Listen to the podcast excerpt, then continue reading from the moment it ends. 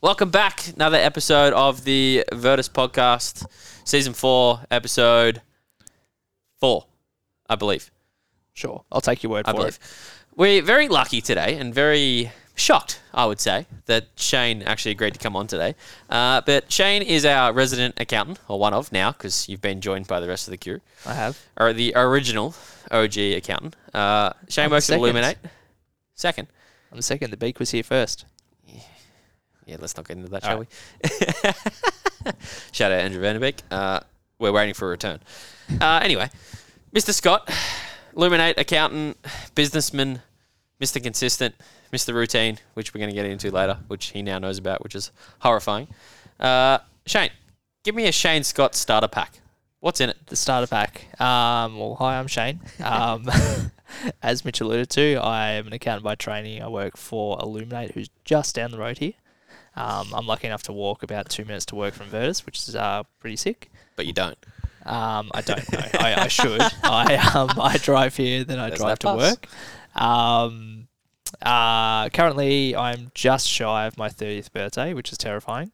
Um, but I'll be nicking off to Tassie for that uh, sometime shortly. Um, Spring chicken, mate. yeah, spring chicken, especially compared to you. Hey, No hey, way. hey, hey, I'm sensitive about that. Um, so I'm lucky enough to uh, I live with my partner Soph, who's an absolute legend. Shout out to Soph. Um, she's a social worker and is a much better person than I am, and uh, share share a house with her and our um, three year old border collie, who I love having a little unit of three currently. And even though there may be some kiddos in the future, not sure about that one yet. Fur baby Um, first. We're happy with our fur the fur baby, baby. currently.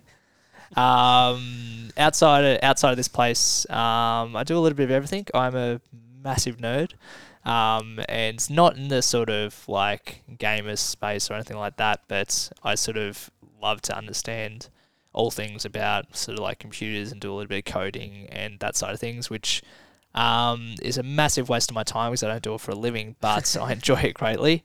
Um, I've been known to to do stupid things around my house, like you know, make light switches automated stuff, which much to Sophie's uh, not surprise me? the the bane of her existence. And uh, when a light doesn't turn on the house uh, because I've broken something, she just sort of rolls her eyes and uh, wonders why she dates me.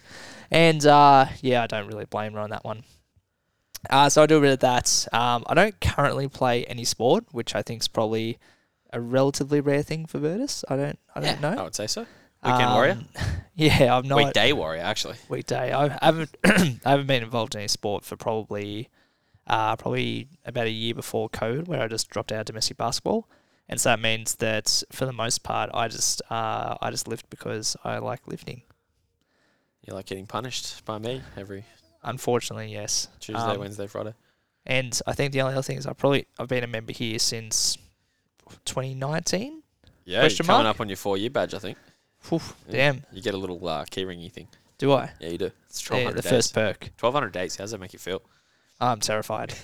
I'm terrified to know how much I've spent here. Actually, Let's not get into that. Because that's a horrifying number, I'm sure. that's fine. It's all worth it. You're, you're an elusive character, meaning that you keep your cards close to your chest. What is one thing that people don't know about Shane that you wish you knew that now you have a forum on the Virtus podcast to talk about? Uh, one thing that people should know about me, um, That they might not think. We know you're a nerd. We know you're good with numbers. We know you're here all the time. um, that's a good question. I think I think at heart I'm actually a a bit of uh, an emotional wreck, um, which is which is a really Hey, dumb thing. Nothing wrong with that. Um, but uh, love my mum to bits. But one of uh, her not so great qualities is that uh, she is uh, a very feeling person, which is a great quality and not a great quality at the same time. And I very much inherited that from her. So it means that. Um, Look, if I if I even think about watching I Am Legend again, and the scene where the, the dog passes Oh, away, I'm anything just- with a dog, I'm out. I I'm a wreck. So uh, the idea of watching uh, any movie that features a dog is just a terrifying thought for me right now. Um, so that that's probably one thing. Um, yeah, yeah. Yeah, and I've had lots of curiosity about this, and you won't believe me when I say this. You're like, oh, he's just making it up. Lots of people want to know about you, Shane. from the fact that they see you all the time and you just kind of keep to your own. You're normally swearing at a barbell or throwing it clean on the ground because you can't get under it because you're incapable of PB this lower. week, Yeah, it was. It was. I looked. I saw. What was the PB for those playing at home? uh, 92 and a half, Yes. which is Close to triple uh, figures. Very getting getting What- close. What's going to get there first, bench or cleans?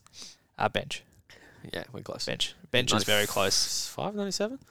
Uh, yeah, 97.5. Yeah. Yeah, so I've got Two so half. yeah, Easy. that's all right. We'll just yeah, we'll, we'll do it. couple of coffees. couple of coffees. Um, I'll get get a good the ammonia salts out. That'll get you going. Yep. What's what made you start at Virtus? Oh, that's a good question. So, That's two for two now. yes. All right. look, I'm on. um, You're pumping One- my tires up here, Shane. Nah, look, I, quick diversion here. One thing that people don't know about me is that I'm a broken record. And so that means that I've got about probably 10 select things that I say and I use them over and over again. Um, I think we all do. I think I notice that a lot in here because clients that hang enough, hang around me enough, start saying some of the dumb shit that I say that is more often. correct. So Yeah. I'll probably take a few of those off you. Yeah, well, I'll, I'll believe you there, knackers. And um, All right, Dad. or Uncle.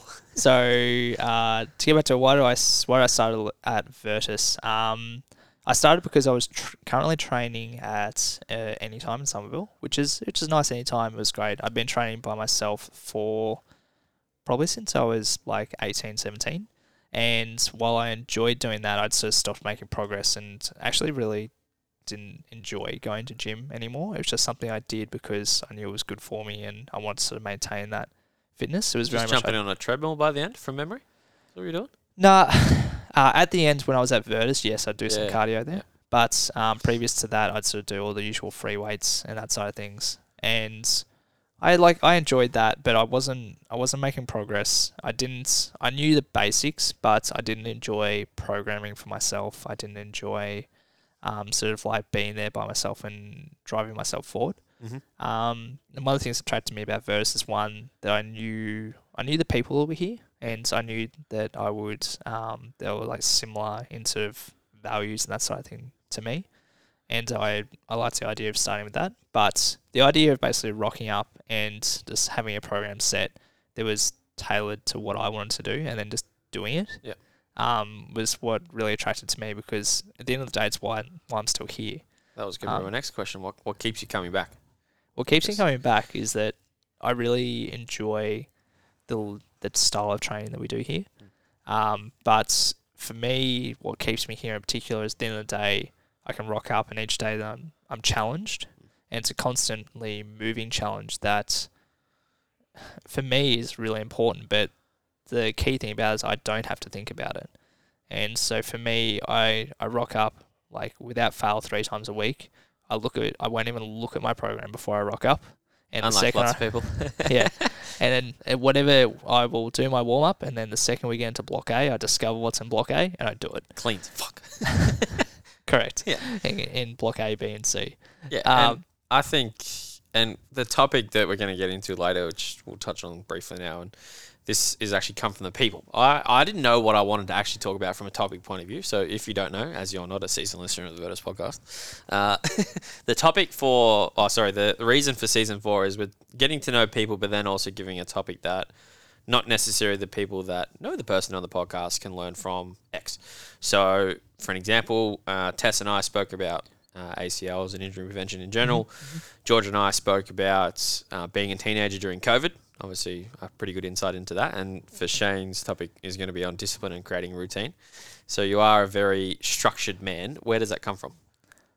Uh, the structure, me being quite structured, uh, it comes from me being me, which is a really dumb way of saying that. A lot of the things that I picked up in life are built around of how I think. Yep. So I naturally try and understand certain things, but I also naturally try and structure it a certain way. And so that's you know most people would look at what I do for a living and say, "Oh, accountant, yeah, that makes sense." And that is one of those things. Like for me, accounting, unlike certain other things, is actually quite easy and it fits really well into my brain. Yep. Um, and so doing the sort of the structure and the rhythms and that side of things, and sort of putting that into that sort of habit and second nature stuff just r- fits really well with my brain. Yep. Um, I, I think I'm really lucky in that respect. It does mean that like I fully admit that there's certain things that are more difficult for me and how I think. And it's one of the things that I'm really grateful for um, Soph and I in our relationship because she's a lot better at that. We complement each other really nicely Yep. in that respect. Um, but yeah, I think for me it just comes down to I've picked up the habits that I have in a way due to the way I think, and then I sort of reinforce them by just continuing to do them without fail. It's a nice little teaser into what's to come. But before we get into that, how'd you get into accounting? So What made you pick accounting? Because someone who's quite literal and literal and logical and numeral can do a bunch of different things. Well, what was attractive about accounting? uh, accounting was attractive because I didn't know what I wanted to do. Do any of us?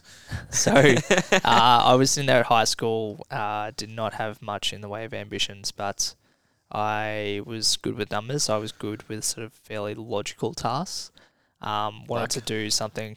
What, Uh, uh, typically, when you're looking at like your like a lot of the flat out just being a nerd and structuring like how computers work and all of that kind of garbage. you're allowed to get into it. No, no, no, absolutely not. No, I will, I will go, I'll go straight past that. Hey, I used to build my own PCs too back in the day, so I- you know I, I- can relate. I definitely did that, but um, no, I've I've played tech support for pretty much everyone I know for ever since I was sixteen, and I don't think I'll ever escape that. But uh, for me to get into accounting, it was purely just a case of I'm good at these skills, and to be honest, accountants are really employable. And it Yeah. doesn't matter if I wanted to, if I want to work for a gym or if I wanted to work for a bank, if I want to work for that, everyone needs Yeah. those people. Yeah. And so it was literally just me taking a bet on the idea that look, I actually don't know what I wanted to, Yep. but if I have this skill set, I can go anywhere. Yep. Did you grow up down here? Yep, I grew up in Somerville. And had always come from there. Like family has always been local, or Family's always been local, yeah. yeah. what was? I mean, what was like Little Shane like? That's a good question. Uh, Little Shane is was quite different to me, um, and there's definitely glimmers of how I was when I was younger uh, today. But I was quite a shy, nervous, um, quite reserved kid. And I'm definitely still reserved, but I um I didn't really sort of come out come out well come out of my shell until I went to uni. Yeah. Um, so that meant for most of sort of being young and sort of primary school and high school, I was I was never outgoing. I was never sort of taking chances or risks or getting to know lots of people. Like I had my crowd and I stuck to them. Yep. And while um, like all of my friends at high school were great, there was a case that I had a close knit crowd of friends. Yep. I didn't really sort of explore much outside of that because I was quite reserved and not not the most socially confident person. Yeah. Is there a reason for that? Like looking back or in hindsight, like what made you be socially comfortable but not comfortable to branch out, if that makes sense. It's a good question. And If you've had I- time to reflect, if not, you better hurry up. so, so my uh, funnily enough, um, one of the things that's uh, one of the things about me is that I often don't take too much time to reflect on that kind of stuff. Yeah. Um, and that's because Been I a general don't. trend so far of season four is haven't had time to reflect, so now's the time. I um, at the end of the day, being a relatively practical person, if I'm not, if I don't think I'm going to receive value or if find meaning in that, I don't necessarily care about reminiscing about it. Yep.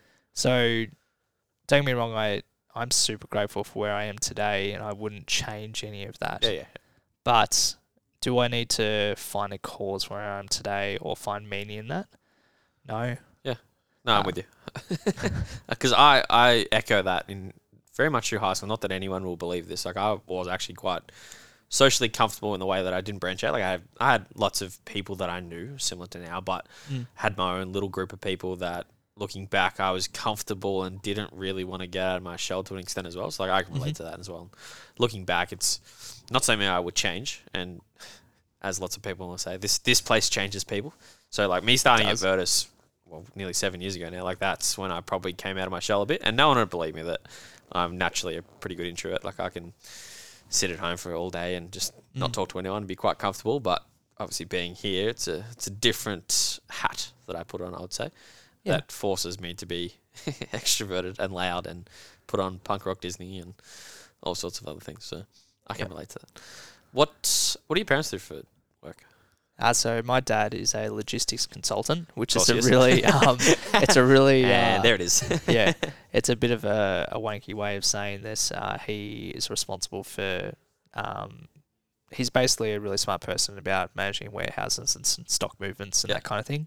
Um, he worked for Pioneer Electronics for a long period of time, so the Yeah. ones that like make car stereos and plasma TVs and stuff like that back in the day. Road. Sorry, I was just checking this. Yeah, di- yeah, different Close. one. But um, so he's done that. He's a big reason for why I sort of pushed into the business world and sort of fascination with technology and stuff. Yeah. Um, and my mum is uh, probably the biggest diehard mum you'll ever meet. Um, she's she's very much um, always looked after my brother and I to the best of her abilities, and she's um, also poured herself into her work. But um, when she had my brother and I, she le- left her career in banking Yep. and sort of had different jobs over time um, in the intervening years, and she's always poured her heart into them, but never sort of continued on with a career o- outside of outside of that. Yeah. What's what's something growing up that you did with your parents that you remember, and it was something that made up kind of what you it was like your identity as a kid. Um, so this is one of those instances that I like looking back at how I grew up. Like, there's definitely moments that sort of made up sort of what I did, and I remember doing all of like the junior sports and stuff like that, which I was overall rubbish at. Yeah. Um, and I enjoy doing that, and like you know the weekend sort of soccer trips and uh playing for Baxter Soccer Club, which Yeah. we were terrible. We got thrashed, thrashed every weekend. Don't know if that was great for my character or confidence, but um, I, I come at this from a direction of like a lot of people that come through Virtus and a lot of people that I know are quite sporty and athletic and that's what they identify as. But knowing someone that didn't play sport necessarily all the way through childhood, like just what Mm. what does that look like? So so for me, like like a lot of teenagers, I played a a lot of Call of Duty. Um, very good at it. Um, too good at it, and uh, some of the stats when I was doing that are te- absolutely terrifying. Um, I can also echo that. so I did a lot of that, but I also did um, like a lot of hanging out with my sort of mates at the time. Like we would just do the usual dumb stuff, but instead of being sort of super obsessed with sport and that sort Yeah. of things, it'd be more like, oh, let's let's go ahead and we'll build this random thing, or we'll go try this, or Yeah. whatever. So it's not. I don't know. I I definitely did play my s- sport, and I was you know soccer training a couple times a Yeah, week yeah, and yeah. that kind of thing. But by the end of sort of high school, I was playing a bit of basketball, and then just push push through high school and seeing mates and Yeah. all the usual stuff. Yeah, and I would I wouldn't say knowing you enough and well enough, I wouldn't say you identify as someone who plays sport necessarily. No. You're a sporty person that doesn't play sport. yeah, you are I- moderately athletic now. yeah. Thanks. Thanks. hey, come on, you pe- you make people in awe when you do some jumping downstairs. Let's be real. You're allowed to pump your tires up here. Yeah, look, I I'm pretty proud of where that's gotten to. Yeah, exactly. Um, no, I wouldn't ident- I wouldn't identify myself as a sporty person, but I would identify myself as an active or relatively Yeah. outdoorsy person. Yeah. Yeah. What's what about that do you enjoy?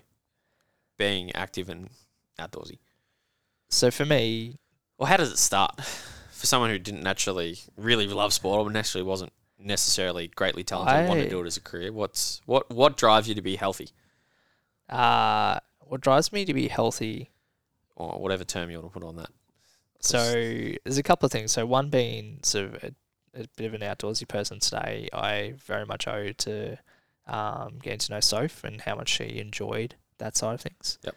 Um, growing up, I never went camping or anything like that. It was all always like you know very structured holidays, and you'd go somewhere and you'd stay in a hotel. Yep. Which was great, but um, one thing I have come to appreciate growing up is like getting outdoors and doing that. Yep.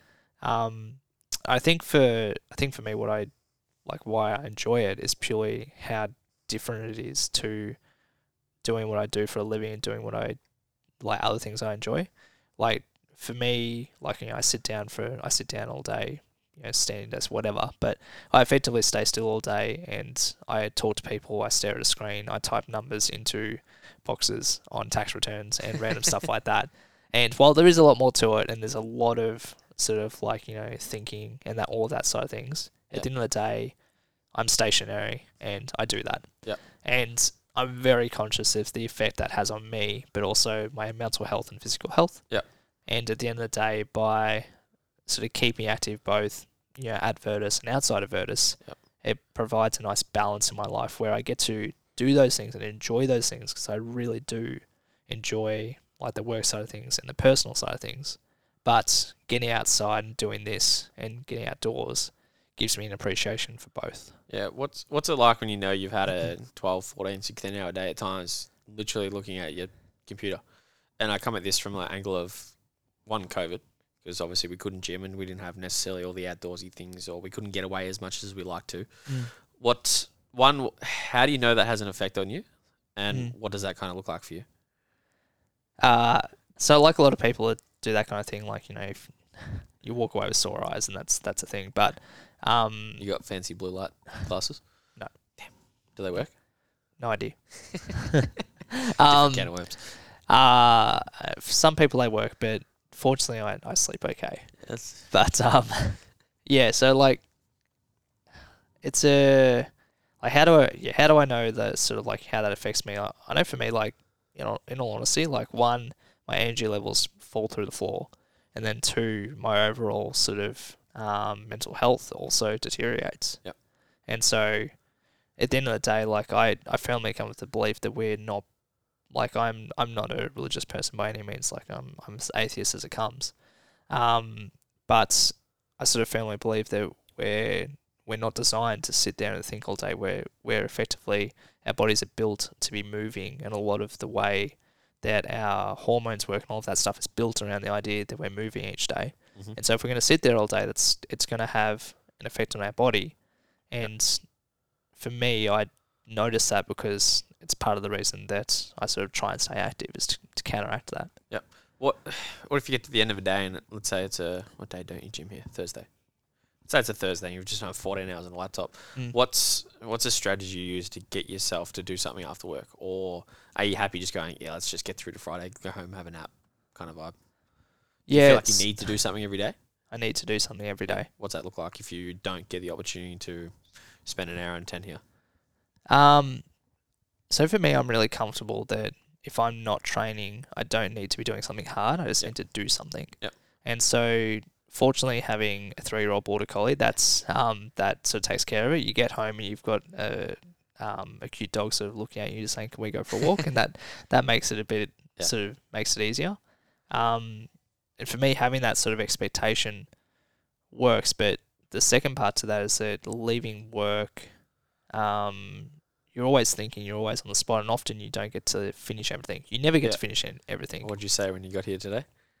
I left a, a giant pile of metaphorical shit on my desk. I wasn't sure if you're talking about Ollie or some paperwork, so I just had to clear that up. Yeah, so um, and so at the end of the day, you've got all these things that are sort of like unreconciled in your brain Mhm. that are sitting there, and um, you just have to be aware that when you go home, you don't you don't automatically release that. Yeah. Some people that are lucky enough to be able to do that well, but I don't. And so for me, um, the way that I do that is I go do something, and that's just a case of like whether I go for a walk with Ollie and listen to a podcast, or whether I get out on the bike or something like that. But I get generally get outdoors, away from the screen, Yep. and do that. And it's very much um, throwing back to a talk I heard years ago, which I'm not going to be able to reference, but um, the idea of a third space where effectively you, you go home, but before you enter your home life, you go into a third space where Yep. you can transition, and that'll take time. Yeah. Does does look does that look like on the way home, or is that you you need an exit space? So what I mean by that is like, are you leaving the workplace going, I can clear my mind of work, or are you getting in the car still thinking about work and then having to switch your brain into home life? Like, how do you decipher between the two? So, coming from a place of people struggle to leave work at work and bring Mm. stuff home, and knowing that you are someone who one really values their job and highly cares about their job, but is also highly invested that sometimes it's hard to switch off from work. Like, how do Mhm. you justify the two?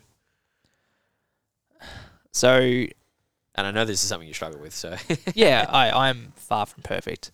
And while I definitely have my own strategies to be better at it, I don't I don't flee, don't do it completely. Mm. And you know, if I'm having a stressful period of time at work, like I will notice my ability to train here, but also my ability to focus on home life deteriorates, and Yep. that's that's just the practicality of caring about what you do Yep. and working in an industry which has its ups and downs, like any like Yep. any workplace. Um, But for me, like it's yeah, a drive home does help with that. But for me, it, it physically has to be doing something. Like it can't just be sitting there and letting stuff clear your mind. I have to be doing something. Yep. And so whether it like a dumb thing is just like playing Xbox for half an hour, great. Yep. Like or going for a walk or jumping on the bike, it has to be doing something. It can't Yep. be just passively sitting there and waiting. Yeah, interesting. I I like. It's funny you say that because I feel like I get in the car and just like switch off. So one of the things that I actually valued living further away from work is the Mm. drive was just like nonchalant time and. You know the age-old adage when you're driving down Moorooduc Highway and you've gone through four roundabouts, you're not really sure how you went through four roundabouts. Mhm. Whether that's healthy or not, maybe not. But that's for someone who is able to kind of separate their worlds. I feel like different to you, which is why I really want to talk about it, is I can go into that place, switch off, get home, and then do extra work. Mm. And for me, having to take work home sometimes, and Shane goes, "Oh, I hurt my shoulder doing muscle ups. Can you fix this?" Not that you ever do that, but being Give it able- time. Yeah, give it time. We're working on it. Uh, being able to separate the two environments. Sometimes I struggle with, but I know for you exactly what you're talking about. You have, you know, you take your dog for a walk, Ollie, and we're going to get into that in a minute. It's one of the uh, favorite questions of the people, and I'm sure you can guess who. I know came- exactly who asked that. yeah, you know exactly who it came from. It's something that I really value that you do is be able to go home and do an activity that switches you off, and that you can leave work at home, even though sometimes you don't like to, and you work. Uh, sorry, leave work at work when you get home, even though you don't like to. Yeah, I think like while I'm lucky enough to be able to work from home when I can, and especially being 15 minutes from work, like a drive, like whenever I can, I try and come to work because the idea of having two spaces, Yeah. where I've got a home space and a workspace, makes it so much easier for me to switch off. And I'm very conscious of when I do work from home. It's very rare that I can completely let go of it. Yeah. Um, I'm sure I would get better with that if I was able to work full time from home. Yeah. But I know for me right now that if I want to be able to go to work, do my work, and then bugger off home and do home stuff, the best way to do that is to literally have two physical spaces. Yeah. Yep.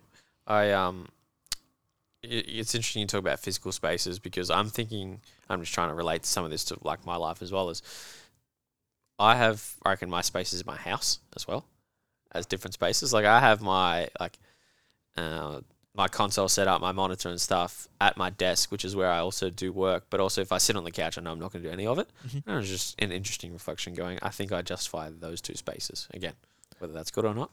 Maybe not. Well, my my home desk is also like a fun space. Yeah. Like so, at the end of the day, like computer nerd at work, computer nerd at home, and so like I'm like, oh, let's like I'm gonna try building this thing, and so I'll sit there on my personal laptop and do that, and that's the same spot I also work from at home. Yeah. So yeah, it's not to me that is also a sort of a a fun space, Yep. and therefore it means when I sit there and try and do work, I'm, I'm constantly having to push myself to focus. Yep. Whereas I don't struggle with that at work. Yeah, interesting. Let's talk about your dog, Ollie. Sure. How do you train your dog so well? Consistency. Yeah. What's that look like? And how'd you learn how to do that too, actually? Because a lot of people struggle to train a dog. They love the idea of a dog, but forget that you still need to train them. So I was. Have you ever have you ever heard the idea that um, if you're I this people describe this better than I'm about to, but um, have you ever heard the idea that if your parents are like really obsessed with something, really bad at something, then often you'll counteract that by tr- trying to be really Yep. good at something. Yeah, I know what you're talking about. Or so um, I love my parents' dogs a bit, but they are rabid. They, they are not the they're not the best trained dogs you you'll ever meet. Yep. Um, and I know from you know speaking to people and doing the usual YouTube and all of that to look at training dogs. At the end of the day, it's less about the specific way whether you use treats or toys or praise or discipline or that side of things. Consistency is Yep. what teaches dogs. Yep. It's the same thing as teaching people, but Humans. with- yeah. with with dogs it's more straightforward and so for Black and white necessarily sometimes. a little bit yeah and so at the end of the day for me teaching Ollie being a relatively structured person Yeah. i was lucky enough i'm like cool set the structure and just keep doing it Yeah. and even though you get stuck just keep doing it and eventually it will pay off and although it although it sucks and you get three nights in and you're sitting there crying holding this puppy that's trying to tear you shreds you just have to be you have to uh, trust the process You take Ollie into work most days? I take him in once a week. Oh, once a week. Dog day? Uh, we pretty much every day is dog day at Illuminate, but um, one day's Ollie day. Ollie day. What day's Ollie day? typically Tuesdays or Thursdays at the moment. Yeah. Um, he didn't come in today because uh, Pip was in. Fuck. Um, but uh, maybe Thursday, maybe next week. Who's, who's the Illuminate, Illuminate favorite dog? Uh, clearly, Ollie. Clearly. No. Um, unfortunately, look, historically we would say, but uh, there's been a recent contender being Rob Dog. And Rob Dog is a uh, very energetic GSP, and he is um, he's just an all-round enthusiastic doggo. Yeah, gets you up, hey. Yeah, he does. He will also um, he'll also bowl you over if you're not careful. Yeah, I can relate to that on another level, that's for sure. Mhm. What does what's a day off look like for Shane? What do you like to do? Let's just a day- diverge a little bit here. A day Just off give for your sh- brain a rest, you know. a day off for me uh, is in the very boring sense a very slow day. Um, I love that. get up, like, um, take the take the doggo for a walk down to the local coffee shop, sit there, and typically sit on some sip on some cold brew for about an hour. Which local? Uh, Harlem in Somerville. Oh, good coffee. Yeah, I've Good been there a few times. I house sitted just around the corner from that actually. Um, yeah, and they're they're really good, and so we've got some owners, and they're lovely. Um, so oh, and it depends. Like if um Soph's around, like we'll hang out, but if not, I'll just sit. I'll walk Ollie down there. I'll sit there on my laptop, and just I'll find something that I'm like, oh, let's try this dumb thing, and I'll try and connect this thing to this thing, and and then realize that there's a bunch. There's a reason people don't do it because it's too hard. Um, or realize Sounds like Excel. no, no, it's but typically just typically uh, pretending I'm a coder and then realizing that I don't do it for a living, so I should s- stick to the simple stuff. Um, doing that kind of thing, and then cruising home, cooking up some food, cooking up some food, and then like I've actually just genuinely enjoyed since buying a house is actually just getting out in the garden and doing Ooh, stuff you're like getting old, boy. You're getting old. Uh, I would be lying if I said I haven't been made fun of a lot by Soph um, for uh, making comments about, oh, it'd be nice if I could get those weeds out and all that kind of stuff. So it's it's bad. that. Yeah, that. I'm I act like a 39 year old at 29. So I mean, I'm I'm not that far behind you, so I can I feel you. How did you and Soph meet? Actually, how long have you been together now? Soph and I have been together Well, putting you on the spot here. um, it'll be eight years in August. Um, so we've uh, we met at the uh, at Somerville YMCA. Um, I was a member there at the time, and I was like I've been training with some mates there for a while. Yeah. And uh, Soph uh, was the receptionist. There you go. So chatted up the receptionist. Um, actually, it was You I beat me think to I it. think uh, Soph actually chatted me up. So I'm not sure how that feels about. Uh, I know Virtus got very strict rules on dating members. Um, I have very strict rules on that, but let's not get into that. um, but no, so Soph and I got to know each other from that, and I think at the time, like it was just a very, at the end of the day, we just enjoyed each other's company. We got along. We were joking around. It's sort of a very common, Yeah. Uh, common, very common values. Yeah. To be honest, and what so what are they? uh, I know she's gonna listen to this too, so I know she'll probably listen to this. Um, I, I think in general, like it doesn't like a big one for me is like it doesn't matter what you believe in, just be a kind person. Yep. Um, for me, being humble is above pretty much all things. Like Yep. at the end of the day, there's nothing wrong with being confident in yourself and being proud of what you do, but doing it in a way where one, you're aware that everyone else is amazing in their own way, but two, you're not pushing others down. Yep. Um, being aware of that. And I think um, I think those are sort of like two one of the two big things that I sort of like always think about when I'm interacting with people. Like at the end of the day, I never want to be that sort of chauvinistic Yep. person. At the end of the day, I just want to be that kind of person where I'll enjoy each other's like other people's company, Yep. but I'm never going to be that person that's like, look at me. Yeah. And it's one of the reasons that instead of having a party for my thirtieth, I'm going to nick off to Tassie. you couldn't pick anywhere more perfect either. Correct. Middle of nowhere in the mountains. Yep. What's I was actually I wanted to talk about travel. What have you travelled? Have you done a Um, bit of travel? I have done a bit of travel. Um, been lucky enough to do a few things. I went to back in the day. I went to Bali and went to Australia's holiday house, and um, I don't really remember much of that trip. It was a bit of fun at the time. you Um, want to talk about that or not really, no. um, I did actually get scammed at the airport, which was um, a good learning experience for me. go on then? Tell us. I, in short, I got off the plane, and I'm not sure if it's still a thing at Bali, but um, there's a bunch of people that sort of uh, addressed as people that suggest they're security or suggest they're police. Yeah. Um, they're not security. They're not police, Never but been to they Bali. will um they will very assertively grab your bags and start dragging them towards the exit. And um, this is this is something that I think the security there or the police there just let happen. Yeah. And they'll walk you all the way through the exit and then won't give you your bags back unless you pay them. Yeah. Um, so anyway, I learned that at, at a young age, and uh, look, I'm better for it now. Yeah. But um, so that was the thing. But uh, for that, in more recent years, we uh, Sophie and I did Vietnam Yeah, that's right. probably 2018, 2016. Yeah.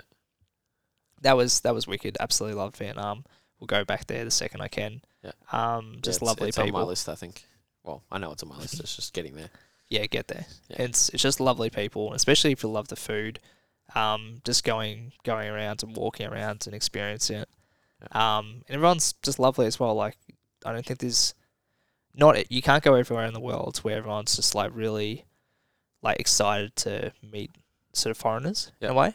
Um, and so I think whenever we went places, particularly in Vietnam, like you'd meet people and then just like, oh, Aussies, and they, they'd be sort of, sort of super excited. And as long as you were sort of like excited and intrigued to learn their culture, they'd be absolutely happy to have you. Yep. So we did that. Um, we did Japan a couple of years later, and then we did Thailand a couple of years later after that. Um, and loved all of those places, and I just love Southeast Asia. Yep. Um, I think the in some places you've got the idea of the simpler life, and in some places less so. Yeah. But I really enjoy that sort of like sort of slower pace, but also that more get out, explore, buy some dodgy food off the side of the road, try yeah. it. Hope hope you don't get Hope sick. You, I hope you survive. um, look, I'm three for three on trips at the moment. I'm Oh, okay. now you've said it. So said it. it's going to happen to me next time. But um, look, I've had some fantastic curries for about 25 cents, and I'm going to keep trying them. Yeah, I love that. You spoke of next time. What's next time? Where would you like to go that you haven't? That's a good question. I think next, uh, so if I discuss this, next is going to be uh, Kiwi Land, aka New Zealand. Yep. Um, I love New Zealand. It's, oh, it's one of my been. favorites. Oh, it's so beautiful. I love it. I've ex- been three times now, but with work. Mhm. So I'm keen to go, like, not by myself, but on a fun holiday. yeah, that'd be cool. So uh, I'm, I'm excited for that. Um, I'm not sure when that will be yet, but maybe a next year thing, maybe the year after that. Yep. But um, I think just my goal is always to go to places where you can sort of get out, experience. I don't want to be like experience nature and that kind of person. Yeah, yeah, I'm yeah. not. I know you mean. I'm definitely not that far down the um down that rabbit hole, but like I I just enjoy exploring like a lot of people. And Yeah. for me, I'm not while I do enjoy in exploring a city, for me it's more about trying to explore as much countryside and sort of forests and all of that kind of as possible. Because Yeah. again, it comes down to that balance side of things for me. I think doing that stuff sort of recharges me. and makes me more energized for the Gets stuff that I do for work and the in the stuff that I enjoy. out yeah. the elements, out of the office. Yeah. You have to talk to Kat and Reg. Uh, I think they're back. Not that this is going to matter. It's going to come out in a month, but they're back tomorrow. So you'll have to uh, get some tips from them, and they'll uh, tell you how to not hike in Birks. Put it that way. That's a story for next time. I've hiked in thongs before and I don't recommend it. Oh, I, am not a thong guy. I can't do it. It's not a bad thing. I just can't do it. I'm a closed closed shoe guy. That's fine. Probably That's too much so, but that's It's not, it's not great if you're um if you're in Queensland and you're going snorkeling. I'd love to see that, but yeah. I can't can't say imagine that. Uh, that's a very good thing. But uh, what's let's you want to talk work after you've saved yourself. Let's talk work. Have to reach all that way to mute myself. Um, it's very respectful. A lot of people just just you know turn away and muffle in the microphone. it doesn't work that way. We It don't have doesn't. mute switches either, do we? No, we don't. No, there's, there's no foot pedals or anything here. Go on, Wallace. Ah, sort it out. We're getting a new camera actually. Damn, Yeah, apparently that's exciting. less iPhone filming. Great for Yeah. my phone storage. Great for your phone storage and the battery. and my battery. Yeah, I had to charge it before I came prepared. Mm, Made good. that mistake last time. What's what's a normal work week look like, Shane? Oof, great question. I say normal in quotation work, spit in marks, because no, not every week is normal. So, uh, What is your role for starters? What do you actually do at Illuminate? So you're an accountant, but what's that look like? great question. So, um, my my title at Illuminate is uh, a tricky one. all, all titles made up. What is it? Ah, so my current title is uh, heck of uh, heck head he- heck of uh, head of tech and administration. Yep. Um, and that is the exact hodgepodge of a role as it sounds. um, but basically what that means is that right now I look after sort of Illu- Illuminate's technology. So think you know, or everything from like someone's computer, but all the way up to the software you use. We Yep. use how we use it, how it connects to other Yep. things, and then I also look after our administration team. Yep. On the side, I do a bunch of sort of um, client support. So this is a lot of just like, um, how do I do this in this accounting software? How do I get my payroll software to talk to this? I've got this point of sale that's spewing information here. How do I fix that? Yeah. Um, do a lot of that kind of work, and then just a, a bunch of general helping to run Illuminate, which is you know as for a business of now twenty people, maybe twenty one, is That many? I didn't know that. Yeah, it's a it's a it's a job.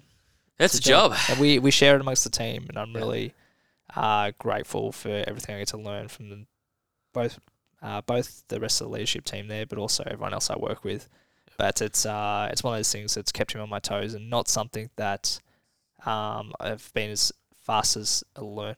I, I I'm typically a pretty fast learner, Yeah. but this has been one of those things you just have to sort of churn it out and learn from experience, whereas you can't sort of like dive into documentation and read it flat out for a day, which I definitely do on other things. Yeah. Well, how has your role grown or developed since you started? What did you start in to end up what you're in now? So I was hired at Illuminate as an accountant. Um, I was hired on the proviso that I would sort of help with our clients with like software and that kind of thing. Mhm. Um, so that was back in 2016, I Yeah. think. Is this flat out like cold apply for, or like so you, I coldly apply for the job? Or? Uh, so the job wasn't advertised. Um, I just reached out to Andrew and I said, "Hey, I want a job," and he was silly enough to entertain that. Um, I don't think he's regretted it so far. I, I don't. Oh, he's definitely Much. regretted it at times, but um, I think overall, it, I, I'd hope that he thinks it was a good thing. But um, I would have- to ask him. Well, ask him. Um, but I- has he been on the podcast? I think he might have way back in the day, but it might be time for a refresh. I think lots have changed in Andrew's world. Potentially, love the guy. He loves to talk, so I doubt, I doubt you'll have an issue getting him on. That I know. um, but yeah, so I, I started as a sort of an accountant, and I was very green at the time. I was only about two years into the industry, and uh, Illuminate taught me pretty much everything I know about what I do today. Um, and so that's a lot of like bog standard how to do tax returns, but also went through and finished my CA, just being accounting certification. Yep. Did that at the time, and worked through that over sort of the last, I think, for like the first two or three years. Um, and so that means that yeah, I went through and I learned how to work with you know tax returns and activity statements, those sides of things, and so slowly worked my way up to picking up more complex things, picking up more client relationships, picking up um, advisory and tax planning and all of these other things that go into being an accountant at Illuminate, and Yep. sort of um, at sort of no point being super deliberate, but sort of just like saying like, oh, this needs to be done, I'll do it, I'll figure it out. Yep. And so a lot of opportunity that was just thrown my way, which is sort of like blind confidence. Um, I feel you. I can relate not to that not too. necessarily confidence in myself, but um, I say blind confidence from the rest of the crew. Just like, oh, Shane seems Shane will know. work it out. Yeah, he'll work it out. he'll work it out. He'll fix it. Um, and that's very much to my detriment at times. But um, it means that from where I started to where I am today, like I often just end up fixing things. Yeah. And that's uh, incredibly broad, and that's exactly what it is. Yeah. But um, because I've been Illuminate for a long time now, I do I know how pretty much a lot of things work. I definitely don't know everything. Like it's impossible to know everything. But um, if something is not quite right or something's happened, nine times out of ten, I'll be like, okay, it's probably because of X, Y, Z. Yeah. And um, I'd like to think that brings a lot of value to what I do at Illuminate. Yeah. And ideally, I should do as little as that as possible because things work smoothly. but that's never the case in a small business. Yeah, and I think that's the reason why, you know, you, myself, Tommy, we all do the same thing at different businesses working for the same people. Yeah, it's a. I think it's a role that I think we've been lucky enough to sort of run into each other in different, like in different businesses, but obviously in close vicinity. Yeah, and yeah. you sort of realize that uh, small businesses in different industries, but Same the end of the shit, different world. Yeah, it's the same. It's the Yeah. same shit everywhere you go, and like own twists in every like every different business. But I think especially from the privileged position I am in and getting to speak to a lot of business owners, you just sort of realize that we all we all go go through the same problems and then think that it's special to us Yeah. and think that we've got to reinvent the wheel. But whereas nine times out of ten, someone gone through this, and even though it may not be the exact same, it's close enough. Yep. And you can just take their solution, tweak it a little bit, and roll with it. And it may not be perfect, but it'll be good enough. And good enough is what makes profitable businesses. is that well, my question was going to be what's something you think or you hope Mm. business owners learn from or no full stop is that something that kind of relates back to that Yeah. So the big thing that I feel that most business owners, I wish most businesses owners knew, but don't necessarily get to know, is that um, so it's effectively like you know what's in your bank account today is not necessarily what's yours. Yeah. I think that's a very basic way of saying that. Like in your personal life, nine times out of ten, you got money in your bank account. It's up to you to spend it. Yep. But in the business world, you end up effectively looking after other people's money for long periods of time. And Yep. that may be the ATO and you're looking after your GST or the amounts withheld from employees' Yep. um, pay. Could be superannuation. It could be um, pe- amounts people have paid you as a deposit. All these kinds of things, which give you the impression that you've had made more money than you actually have yeah okay yeah, and then you have to be really wary about saying, "Cool, this is I've got this money, and it's in my bank account, but it's not mine." Yep. And so therefore, even though it may it may look like I've made ten thousand dollars last month, I actually made a thousand bucks because I've got to give all this money to someone else. Yep. And so it's been really wary about the idea of saying, "Look, just because you receive money doesn't mean it's yours," Yep. and setting up systems to say, "How much money have I actually made?" Because if you don't know that figure, then ultimately you don't know if your business is viable and Mhm. if you should just go get a job. what what challenges does that present for business owners what's the block that they can't see that then creates the challenge or the barrier The block is that they're not accountants. Yeah. And I mean that in the nicest possible way. yeah Um, accountants, uh, we're a special breed in the respect that we're, we're sort of like, you know, we're trained and we're built to, to do this. But at the end of the day, if we're all accountants, then we, like, no one would get anything done. yeah Like- Yeah, like, I think there's a bucket load of value in what we do, and I um I try and communicate that to anyone I can. Yep. But at the end of the day, though, like if everyone thought like an accountant, we wouldn't have creatives. Like, and that's not saying accounts can't be creative because that's definitely not the case. But um, and I don't mean that in the creative accounting sense, but I'm going to regret those words. Um, See that that partly went over my head, but I know someone's going to bring that up to you. someone Yeah. someone will know what that. Someone will have a chuckle at that. But I think I think at the end of the day, like what working with small business owners and the great thing about doing that is that at the end of the day, everyone will love something in particular and they'll really own what they do. And at the end of the day, they should spend as much time and energy knowing the knowing that in and out as Yeah. much as they can and just like by taking that and sort of knowing it so well, that's what's going to generate value. That's what that's what's going to generate profit. Yeah. And all this accounting knowledge, you need to know some of it. Yeah. But at the end of the day, You're it's there not for a reason. you're there for a reason. So Yeah. do your day to day thing. Yeah. And so it's about sort of creating balance in people's lives where especially as a small business owner, you need to know this stuff because you can't yet pay someone to do it for you. Yeah. But at the same time being aware that you need to create value by knowing the core of what you do and learning just enough accounting to get you by Yeah. until hopefully you get to the point where you can pay someone to do that Yeah. and you can focus purely on what you're good at. Yeah, and I think, and Lockie will like me saying this, that was definitely one of his blocks starting. And being here moderately close to the start, that was always his challenge. He's, he's not a numbers guy. He doesn't enjoy numbers. He hates the accounting side of things. But now, obviously, we have an accountant that looks after all that stuff. And I think that's very similar to what you were saying is lots of people don't get into business to run the numbers. They No. get into the business because they're good at the day to day, or they really enjoy it. They really value the day to day things. And for us, that's helping people make better decisions with their health and fitness, or creating better humans. For you guys, it's helping businesses make better decisions around their money so they can be viable, profitable, and then do exactly what we're doing, which is help other people.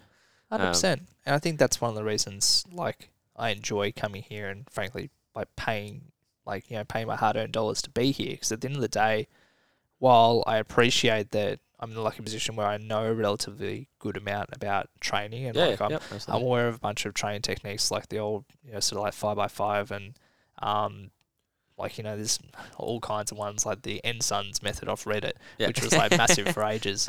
Like I know those things, but at the end of the day, it's not the core of what I do. I'm never going to understand as much of that as you and the rest of the team here Yeah. do.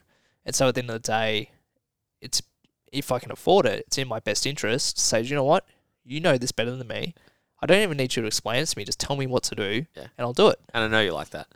You don't care what I give it. You don't care what I give to you. No. As much as you might hate some of it when you're doing it, you come here because it's the space where one you don't have to think about it. You just get to get told, "Hey, Shane, go do five muscle ups and then do five power snatches." Yeah.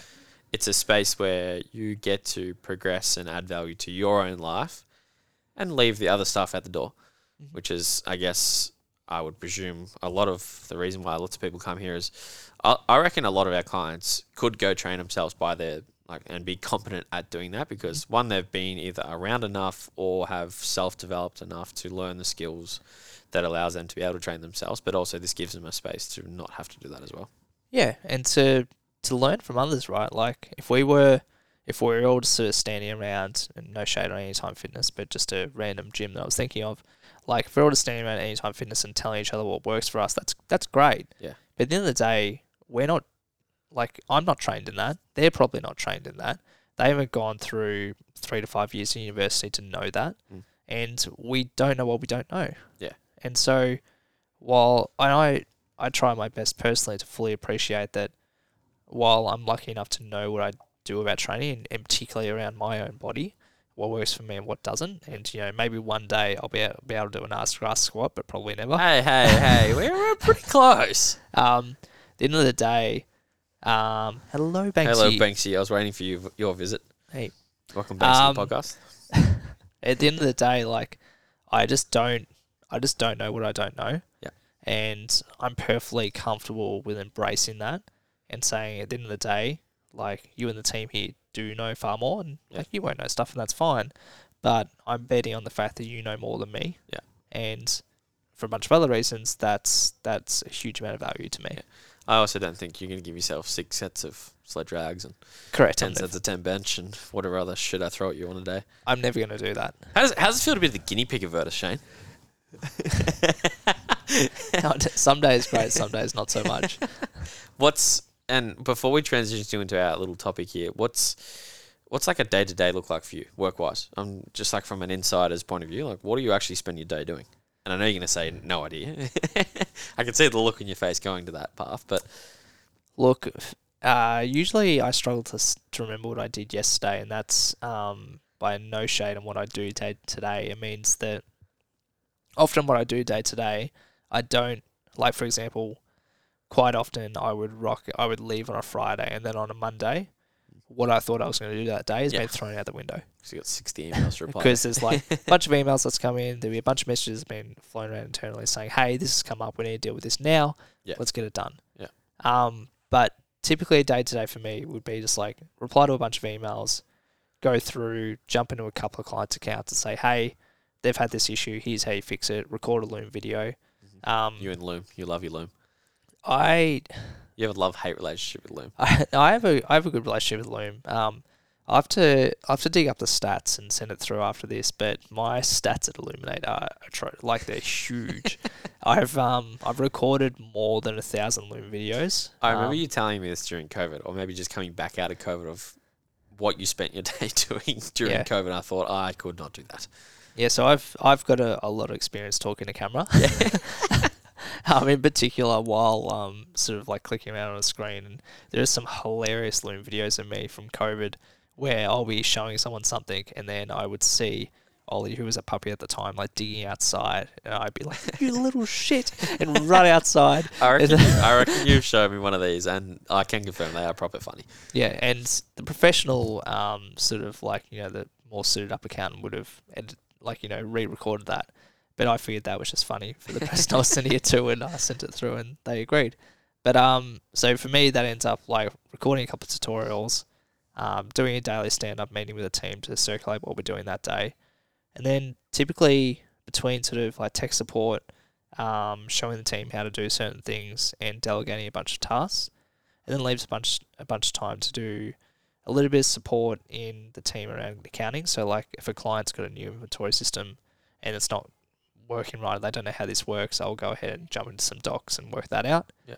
Um, as of late though, I've just I've just been doing a lot of team management. Yeah. And so that means just working with the team to say, look, you know, we need to get these things done, we need these things documented, writing a bunch of processes and that side of things. Yeah. So actually very little accounting. Yeah. Do you like that? I I definitely enjoy doing that work, but I think one of my struggles is that I'm a person that could wear many hats, Yeah. and I enjoy the fact that I can wear many hats, but it it does limit my productivity. That was going to be my next question. What's a what's a challenge you face? Challenge That- I if if that is one, what's another one you face? What's a barrier or a block? Or if I was to go to any of your staff, what would they say Shane's block is or change challenge is? Uh, they would say two things. they would say uh, two things. They would say one, uh, Shane does a little bit of, he's a jack of all trades, master of none. Mhm. Master of a couple of things, but for the most part, master of none. Yeah. Um, they would say that's block number one. And then two, I am a pathological saying yes to helping people kind of person. Yeah. Especially at work. So that means that if someone's like, oh, this is broken, how do I work this out? Da, da, da, da. Nine times out of ten, I'll drop whatever I'm doing to help them. And while I'm getting better at sort of parking that and coming back to it later, nine times out of ten, if someone asks me for help, even though I should be doing something else, I'll still help them. Yep. Um, I to give myself a little bit of credit, I do I am getting better at that, but for my history, that has definitely been a blocker for me doing my own work. And Yeah. typically, while we quite often see this in the stats at work, that you'll see a lot of people will note me saying, oh, I've helped them that day, which is great. And I, I really appreciate that feedback. Yeah. It doesn't change the fact that I still haven't achieved my own stats, and Yeah. there needs to be a balance there. Yeah. Is what do you see your role developing into It's a good question. Um, versus what do you want it to be? What do you think you're going to have to do versus what do you want to do? I was having this discussion literally an hour ago, and uh, the the Two hours challenge. ago. We're going for an hour. Okay, it, wouldn't be much more. It would literally be an hour twenty ago. Then it was it was that recent. I saw you came in pretty stressed. So I'm, I'm interested about this part. Um, so right now, my my sort of role at Illuminate is one that we needed someone to look after a team, and I'm I'm I'm good at it. Like I'm I'm okay at it. Like I'm a people person. I can work with people, work with them to show them how to do something and get certain outcomes. But by me doing that and the other stuff that I do, they get an okay manager, and the rest of the team gets an okay person that does this sort of tech support side of things in accounting. Yeah. So long term, we don't want to be doing that.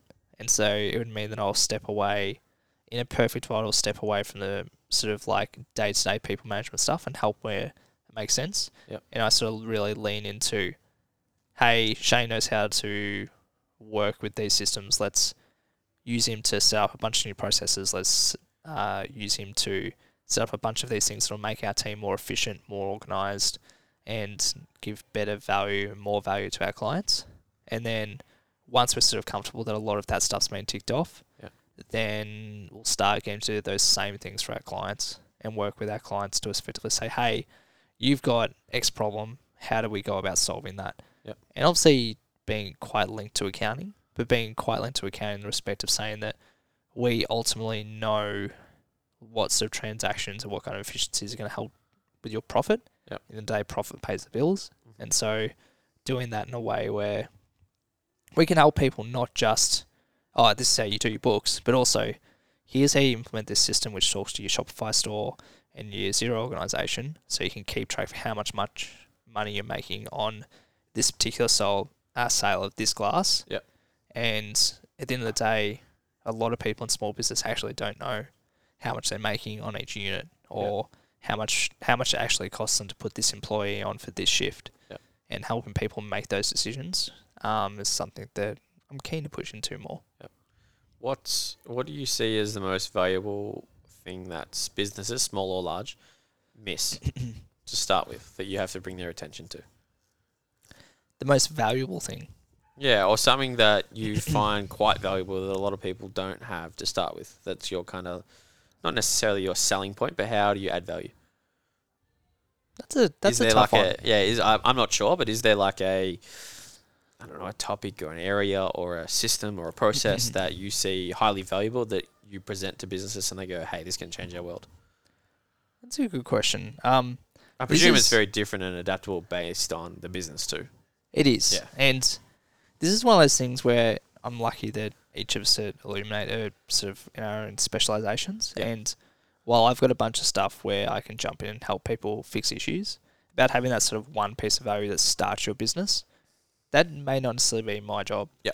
Um, I'm perfectly comfortable with that. Mhm. Um, but for me, at the end of the day, like the one piece of knowledge that people running small business need to sort of understand is at the end of the day where you need to do that thing that makes you special. And just because you see people selling like, you know, a coffee mug, you're like, oh, I'll sell coffee mugs. Well, at the end of the day, you're never going to make bucket loads of money out of that because that's already sort of like its own market. Yep. Whereas, uh, using Virtus as an example, I think there's a bunch of gyms out there, but doing it in the Virtus way Mhm. is what makes Virtus special and therefore can help Lockie, you know, look after his kids and, Yep. you know, pay for his house and all that kind of stuff. Yep. So I think at the end of the day, it's always looking and saying, look, what what about me makes me special, and therefore, what can I do in the business world? And what can I sell that's different to anyone else? Yeah.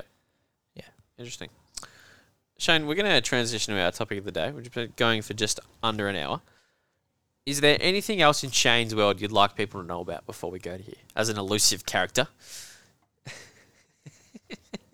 I'm not that elusive. you are elusive. No, no I one knows anything in- about you. The general consensus I got from talking to people for about a week about this was you are someone who keeps your cards relatively close to you, hmm and that no one really knows anything about you. About Shane, not about Shane's world or accounting or throwing power cleans in the floor because you can't get under them. Um, look, I I'm I'd like to think I'm a relatively friendly person, but at the end of the day, I'm definitely not the um, I'm definitely not the one to sort of typically initiate conversations with people I don't know. Yep. Um, it's just something I'm just not particularly good at. Yeah. Um, but as far as knowing stuff about me, like I'm I'm a relatively simple person. I'd like to think. I don't get me wrong. I I know my shit about certain things. Yeah. And I will talk and talk and talk about those things. Yeah. But it also means outside of those areas, I'm useless. Like I'm, like uh, don't get me wrong. I will happily wa- watch a game of footy. But could I name a single player in the AFL right now? I potentially couldn't. Hey, and there's absolutely not nothing wrong with that. Um, and so there's a lot of areas where I just have very little knowledge and like um when we've like discussed random things at the gym about you know certain artists or certain music and stuff like unless it's sort of punk rock that was big between like 2005 and 2015 Thanks to Like- Teen. yeah you you just can't I, I just know nothing about it Yeah. I think the thing that sort of makes I like one thing I think is special about me is that I can be very very sort of focused and deep on knowledge in certain areas and be perfectly comfortable I know nothing about Yeah. anything else. Blissfully so- ignorant. Yeah, so in other in other words, if um if you ever go to a trivia night and I'm sitting on a table, sit on a different table, You are in strife. I'm I'm outright it's awful. not tech and punk rock. No good. Pretty much, yeah. Hey, nothing wrong with that. Now, today's topic that I threw to you as you got here, Mhm. which I, I saw and- coming. Yeah, I and lots of other people find value in the way that you are able to deal with these two things, which is creating discipline and creating routine, which you may or may not be self aware of. Mhm. I think you're pretty good at it, and knowing and talking to people that you worked with and spend time with, Sophie. Mhm. Shout out, Sophie. how, how, what are the two words relate to you? So, how do you create discipline, and what is a routine? So, uh, as when you hear those two words, what what do they mean to you, and what are they? What are they? Discipline to me means the ability to do something you don't actually want to do. Sure. um, in a way. Um, Yeah. I know that's probably not the correct definition, but um, all words are made up. All definitions are made up. It's true.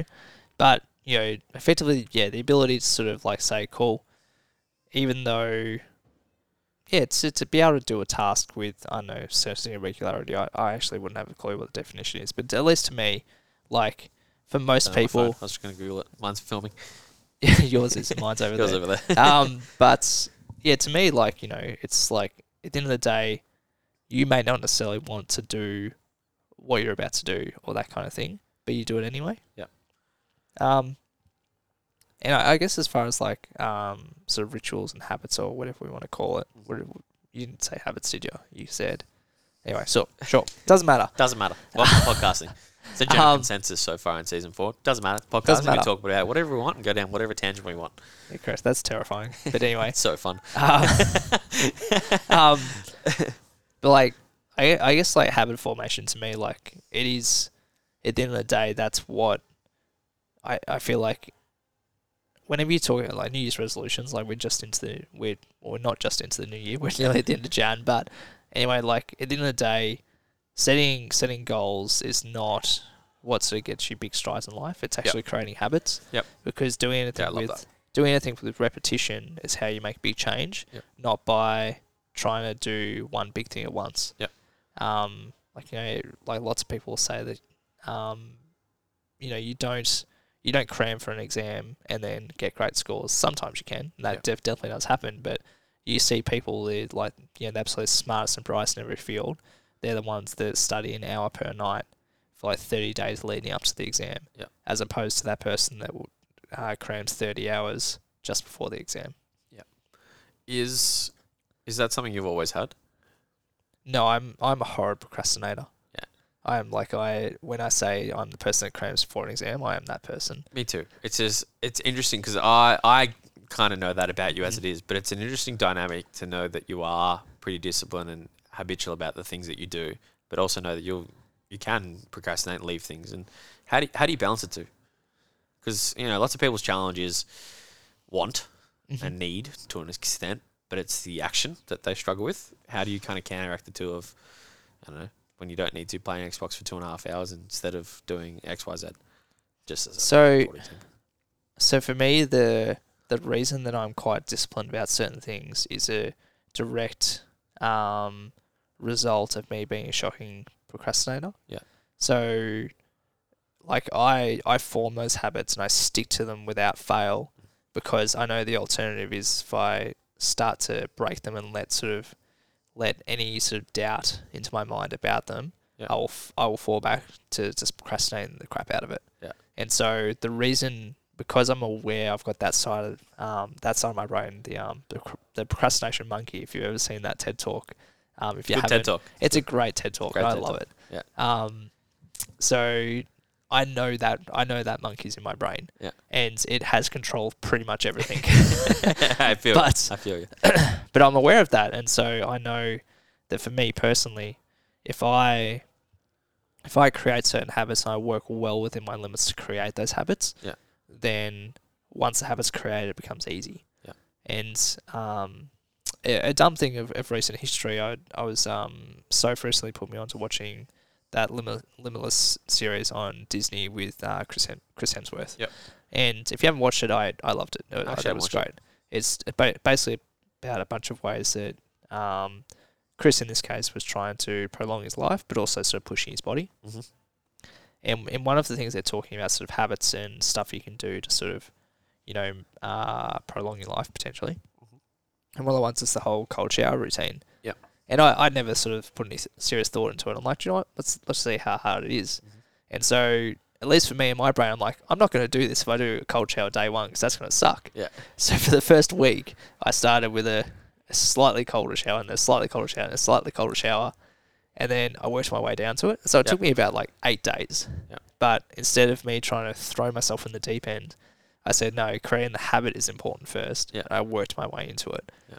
Because at the end of the day, now that's a habit, I'll quite happily turn a cold for the last twenty seconds, thirty seconds of a shower. I'll- while it sucks, it, it's actually not that much of a shock because I'm used to it. Yeah. How do you how do you work out the path to that? So ta- taking cold showers is moderately straightforward in your plan of attack. I guess you could call it. Of Mm-hmm. I normally have a hot shower. I want to have a cold shower. I got to bridge the gap, so I need to get it colder before I get it cold. Mhm. For things I don't know, potentially around work or life, or even taking Ollie for a walk. Like, Mhm. what's what's the process you go about creating those habits? So for me, it's all about identifying your capacity and then two, starting small. Yep. So, like, Is there some other examples you can think of? um, so a silly example is when when I started here. I think I started maybe two days a week, one day a week. Yep. Um, and then sort of worked my worked. I think it was two. I think it was two. Yeah, I think it was two, and I sort of worked my way up. But Tuesday, Friday from memory. yeah, it sounds Don't know why I remember that, but No, that, that's fair. I But I have a think habit of remembering shit that's not that important. like we all do. and Um, forgetting the important things. But anyway, Yep. Uh, so for me, like it was purely around like I can't, even though I'd love to throw myself in the deep end, I definitely do on certain tasks. It's for something that I genuinely want to be able to, you know, like do a big task over time. It's more about instead of I I just prioritize the habit, and so that means that if um if I want to start running every day, I'm not going to go out and run. I'm not even going to run 5k on the first day. I'm just going to run a k. Yep. Because at the end of the day, the idea that I'm creating that habit is the thing that's going to be able to get me over the hump, and so I'm perfectly comfortable with the idea of starting as small as possible. Yep. And then once I've got that sort of repetition in my brain, I can then start to push. But because I've got the habit, I'm happy. I'm not just going to immediately drop it.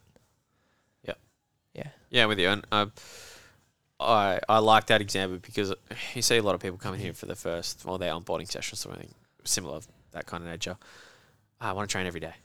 Okay, great, sure, great outcome. But how do we get there first? And you know, people we have you know ebbs and flows of yeah, they train every day for a week, then they don't 'em for two weeks, and it's one of those things that from a health and fitness point of view, it's something that I think we see a little bit more of. Is there anything in your world that you kind of see on a similar trait or similar vein? we definitely see it uh, with business owners where you will charge, absolute charge into starting their business and like getting their book set up as an example Yep. and getting all the habits set up. But more often than not, a lot of people will be excited about starting their business and they'll do it right at the start. The issue with doing it right at the start is there's a whole bunch of information you need to learn from the day to day running of the business. And until you've seen that information and create the habit, all of this information you learn is more or less useless. Yeah. So um, I think often what I see people is like, oh yeah, I'll, I'll do all this stuff and then it'll be done. It's like, no, no, no, no. I don't, I don't want you to do it all at once. I want you to do this once, once a week, and then just don't touch it until the next Friday, and do it the next Friday after that, and the next Friday after that. But more often than not, what happens is that people will charge into the, they'll knock out a bunch at once. They'll forget about it for two months, and they'll be like, crap, I need to do a BAS. And then they'll pick it Oh, up again, Oh, do you mention the word? oh. and then they'll pick it up again. currently it. shivering in his headphones, going, "Oh, BAS." Every what is it? Quarter? BAS yeah, quarter. depending on the side of the business. Size yeah, of the I business, reckon I yeah. walk in here once a quarter and fucking BAS this, BAS that. You mentioned the word. Yeah. So I mentioned the word. It's not a bad word. You just need to be prepared for it. Um, but I think it doesn't matter. I feel like it's probably not all that different in many industries, and this is the same thing. It doesn't matter what industry, same problems, just Yeah. different different tweaks on it, effectively. Yeah. But um, we see a, lot of, see a lot of business owners that do that, and it, that's okay. It's a perfectly natural part of starting a business, and when when those people are, are sort of happy to engage with, us again, and Yeah. we'll then help them start the habit. But it is ultimately it's um, from our side of things, it's, hab- it's habits that create great businesses. It's not this like oh brilliant idea and you just embrace it and you make millions of dollars. Mm. It's no, it's that person that rocks up every single day and they do their job Yeah. without fail, and that consistency and that sort of ability to be relied upon is what creates the confidence and then ultimately the ability to make money. When do you struggle with habits? Or how do you struggle with habits? Thanksy, you're underage. You can't have that. Um, that's a good. I actually do struggle with a bunch of habits at work. Yeah. Um, so What What's that look like? Just out of curiosity. so more often than not, like I'll, I'll rock up to work and I will, um, like I'll open up Slack and I'll open up my emails and I'll start sort of ticking stuff off. Yeah. It comes from there, but ideally, I've always structured my day where I would go into Slack. I'd find everything I need to do in there. I'd move that into a task management system. Yeah. Um, and then same for my emails. I'd take all of that, move it into task management system, and then just start ticking stuff off Yeah. from there. The practicality is I make it one message into Slack, get completely distracted, Yeah. and then end up dealing with that thing on the spot. And then I'll then check my emails, find something more urgent, then deal with that instead of actually doing that prioritization step first, which I know I need to do. Yeah. But because of sort of like the mode I'm in at work, I really struggle to create that habit. Yeah. Um, Is that because you're a doer? I think that's just because of the path- pathological sort of trying to help people Yeah, yeah, yeah. side of things. Yeah. Yeah, I think I can relate to that a bit too. Is similar, getting back to Slack or emails or anything, and then someone asks me a question about their program, or hey, can you change this, or hey, I'm going to go for a run. It's like, oh yeah, I'll do that. Yeah, correct. 45 minutes goes by, I'm like, shit, I haven't done any of my work. Yeah, correct. And so I, that's definitely one area where I do have certain habits which work really well. Yeah. But there's certain habits, particularly around my own workflow, where I have tried to start them and I've stuck to them for short periods of time. There's always been something that's interrupted it, Yeah. which has meant that I've struggled to keep it going. Do you have tools that you implement to help not let that happen? In a work context, yes. Yeah. Like I have a bunch of stuff which reminds me about things because one thing I'm really aware of is my brain does not it does it just doesn't retain things to happen on a certain date. I won't Yeah. sort of look at the twenty first and think, Oh, this is like so and so's birthday. Yeah.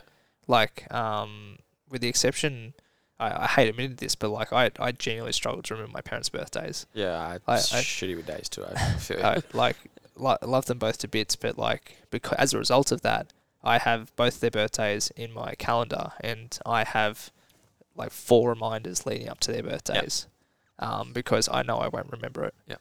But I'm I'm okay with that because that's just how it's your way of doing it. it's my way of doing it. It's Yep. like at the end of the day, I'm lucky enough to live in a world where I can set up those systems Yep. to compensate for that. Yep. But there's no point kidding myself and thinking I'm going to remember it because I'm not. Yeah.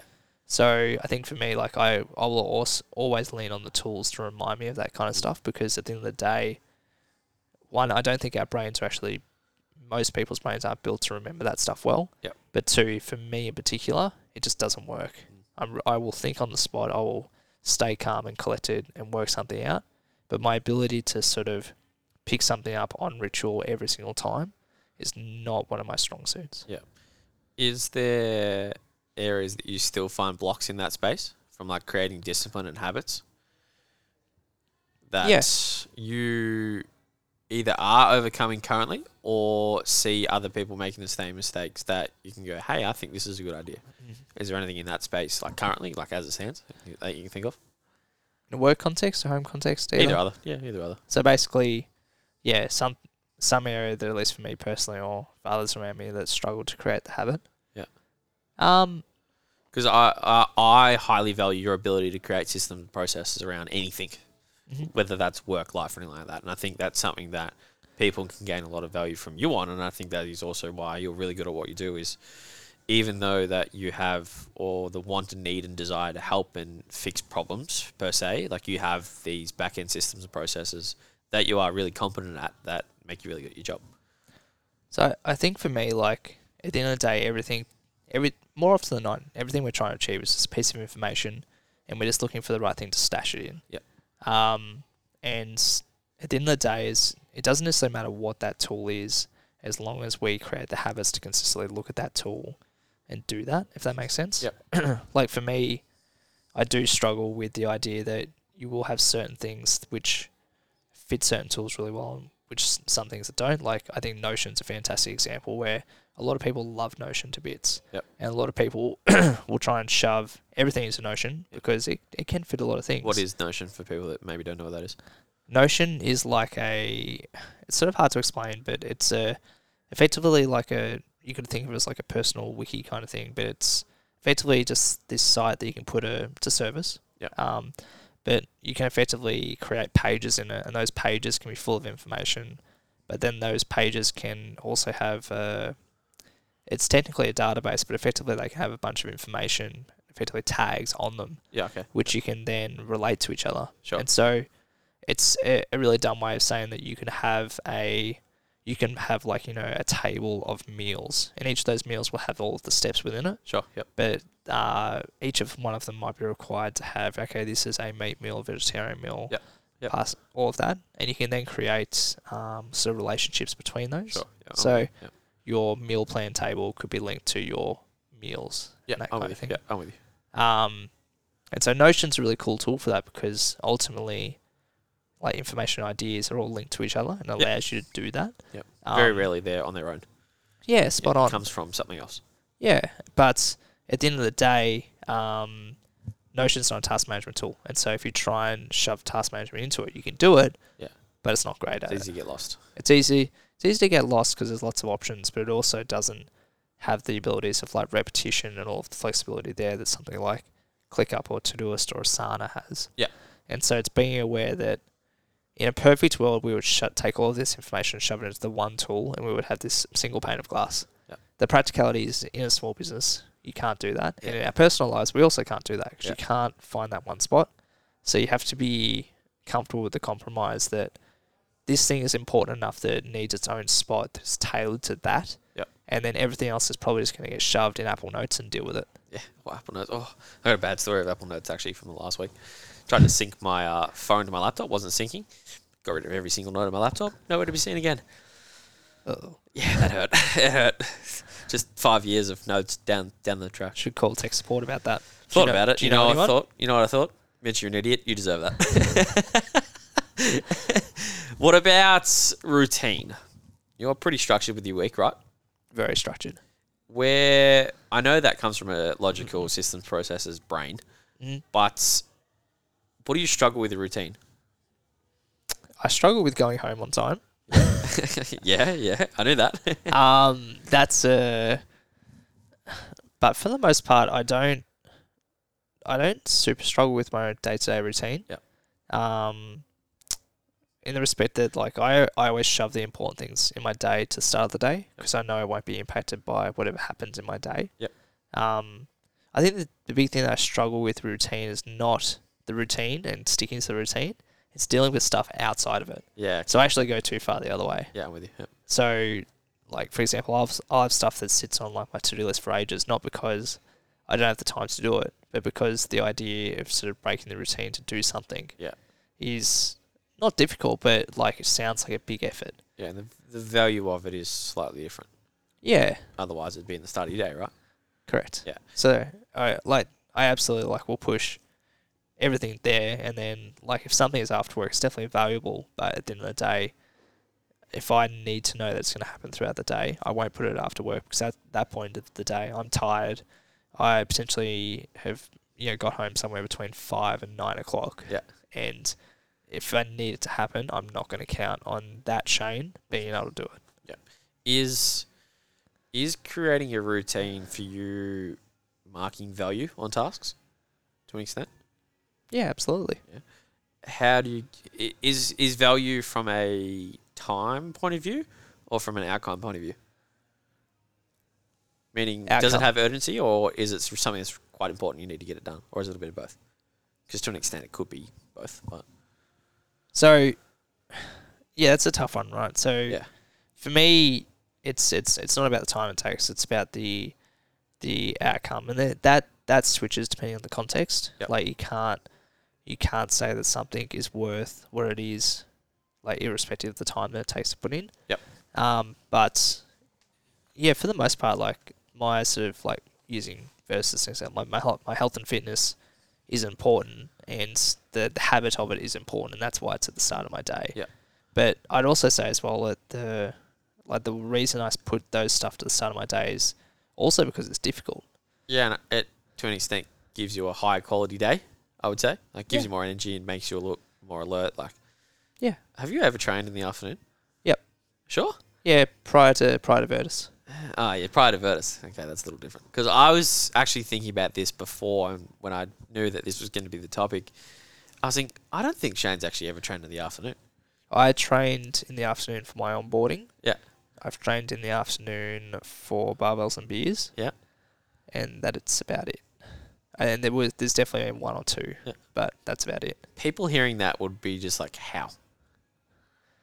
Because the training in the morning is the easy part. Yeah. Like, I I don't even have enough time to think to think about not going to Virtus in the morning. As I get up and I come here. What makes you get out of bed knowing that? Because a lot of people, um, I'm sure as you're aware, have been lonely at 7 a.m. many a time here in winter. Yep. For you, what's the the thing that gets you out of bed when it's two degrees and you know it's going to be cold in the gym? Whereas you potentially think other people might stay in bed and go, ah, do it after. Is it just knowing Ah. that it's adding value to your day? The thing is, is or that is it just I know. like you, you don't really have to think about it? It's just something that's ingrained in you now. well, the reason I do it, it's ingrained at this Yeah. point. But the reason I do it at the start of the day is because I know it won't happen after work. Yeah. And so if I know it won't happen after work, the only option is to do it before work. Yeah. And becoming back, coming back to the procrastination monkey, the only time that the procrastination monkey cares about something is if it needs to happen now. Yeah. And so I think to bounce off that, my br- I've more or less taught myself to say, well, it can't happen after work. I start work at 9 a.m., so it has to happen now. Yeah, and I find that something that's I I I know lots of people struggle with that. One, especially when it's colder in here, but two, it's a it's a thing that you, unlike most, will only ever train in the morning, Mm. but you'll always still get your three sessions sessions in, Mhm. which I think is something that can be admired for. One, from our aspect, is we know we're going to see you full stop.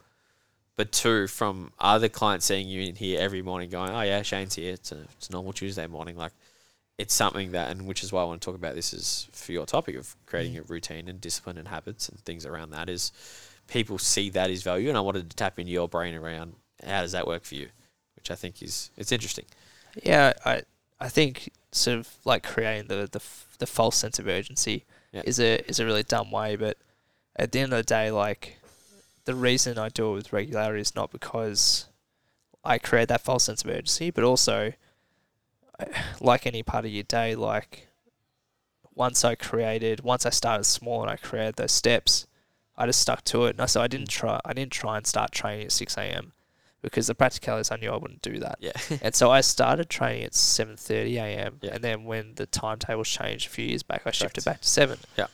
And that was just for being very comfortable with the idea that I knew I wasn't going to do that. So I worked within what I knew I would do.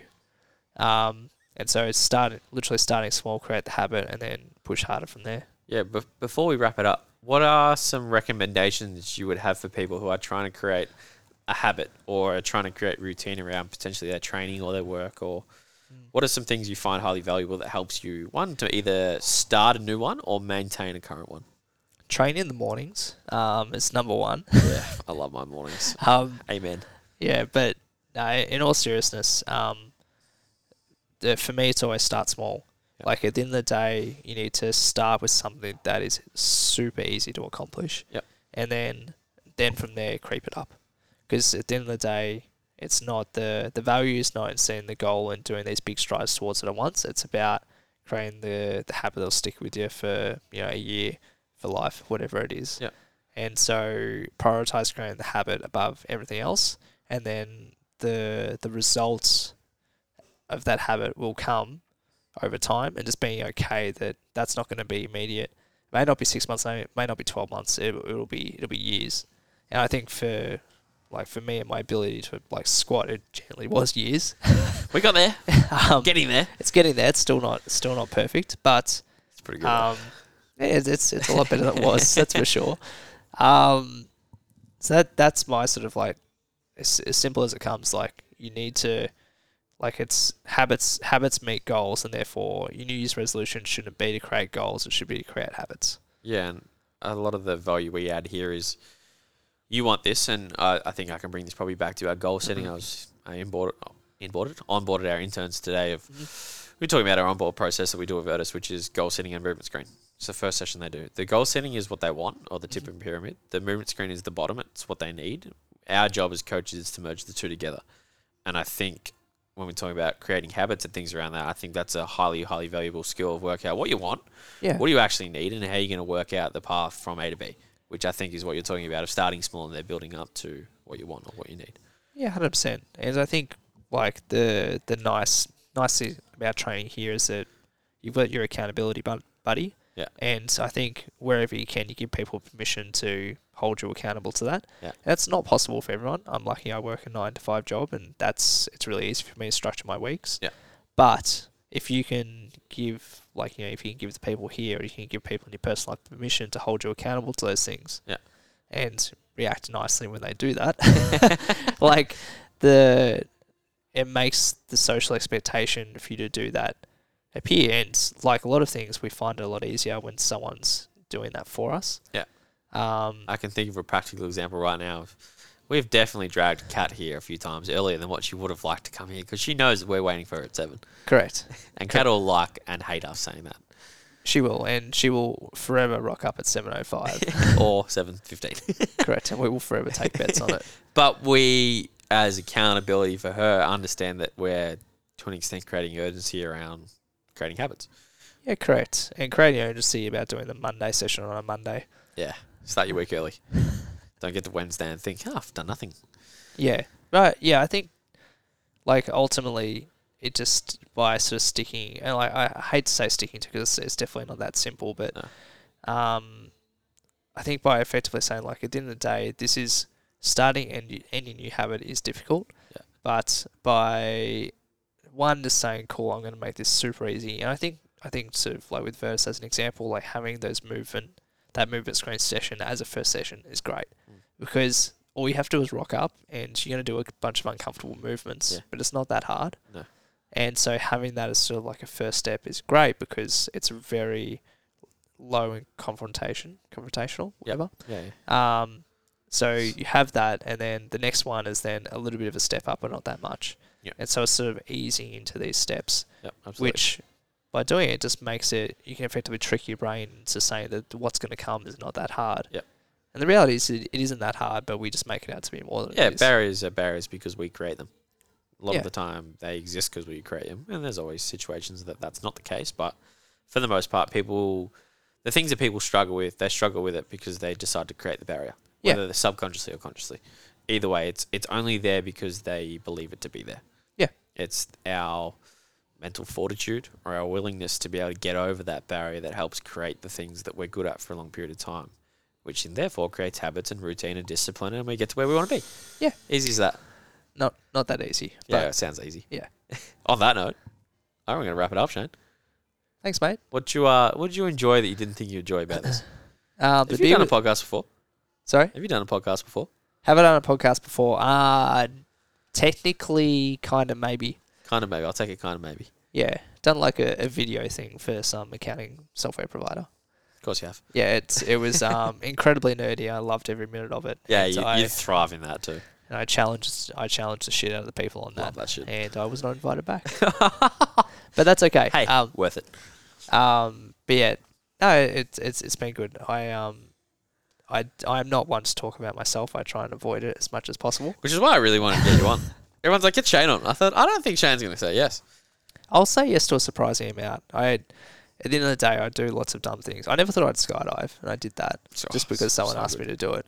But I think I think one step for me, and like looking sort of looking forward for the next ten years. Um, I think one thing I'd like to do is instead of being that person that's always open to saying yes, I want to try and be more of that person that is asking other people to say yes. Yeah, yeah. What, Okay. what, what do you reckon that's going to look like? What do you want it to look like? Today, yeah. That's exciting. Well, Yeah, on that I- cliffhanger, yeah. guess what? We're out of here. Thanks for coming on, Shane. Thanks, mate. We're done. Have a good day.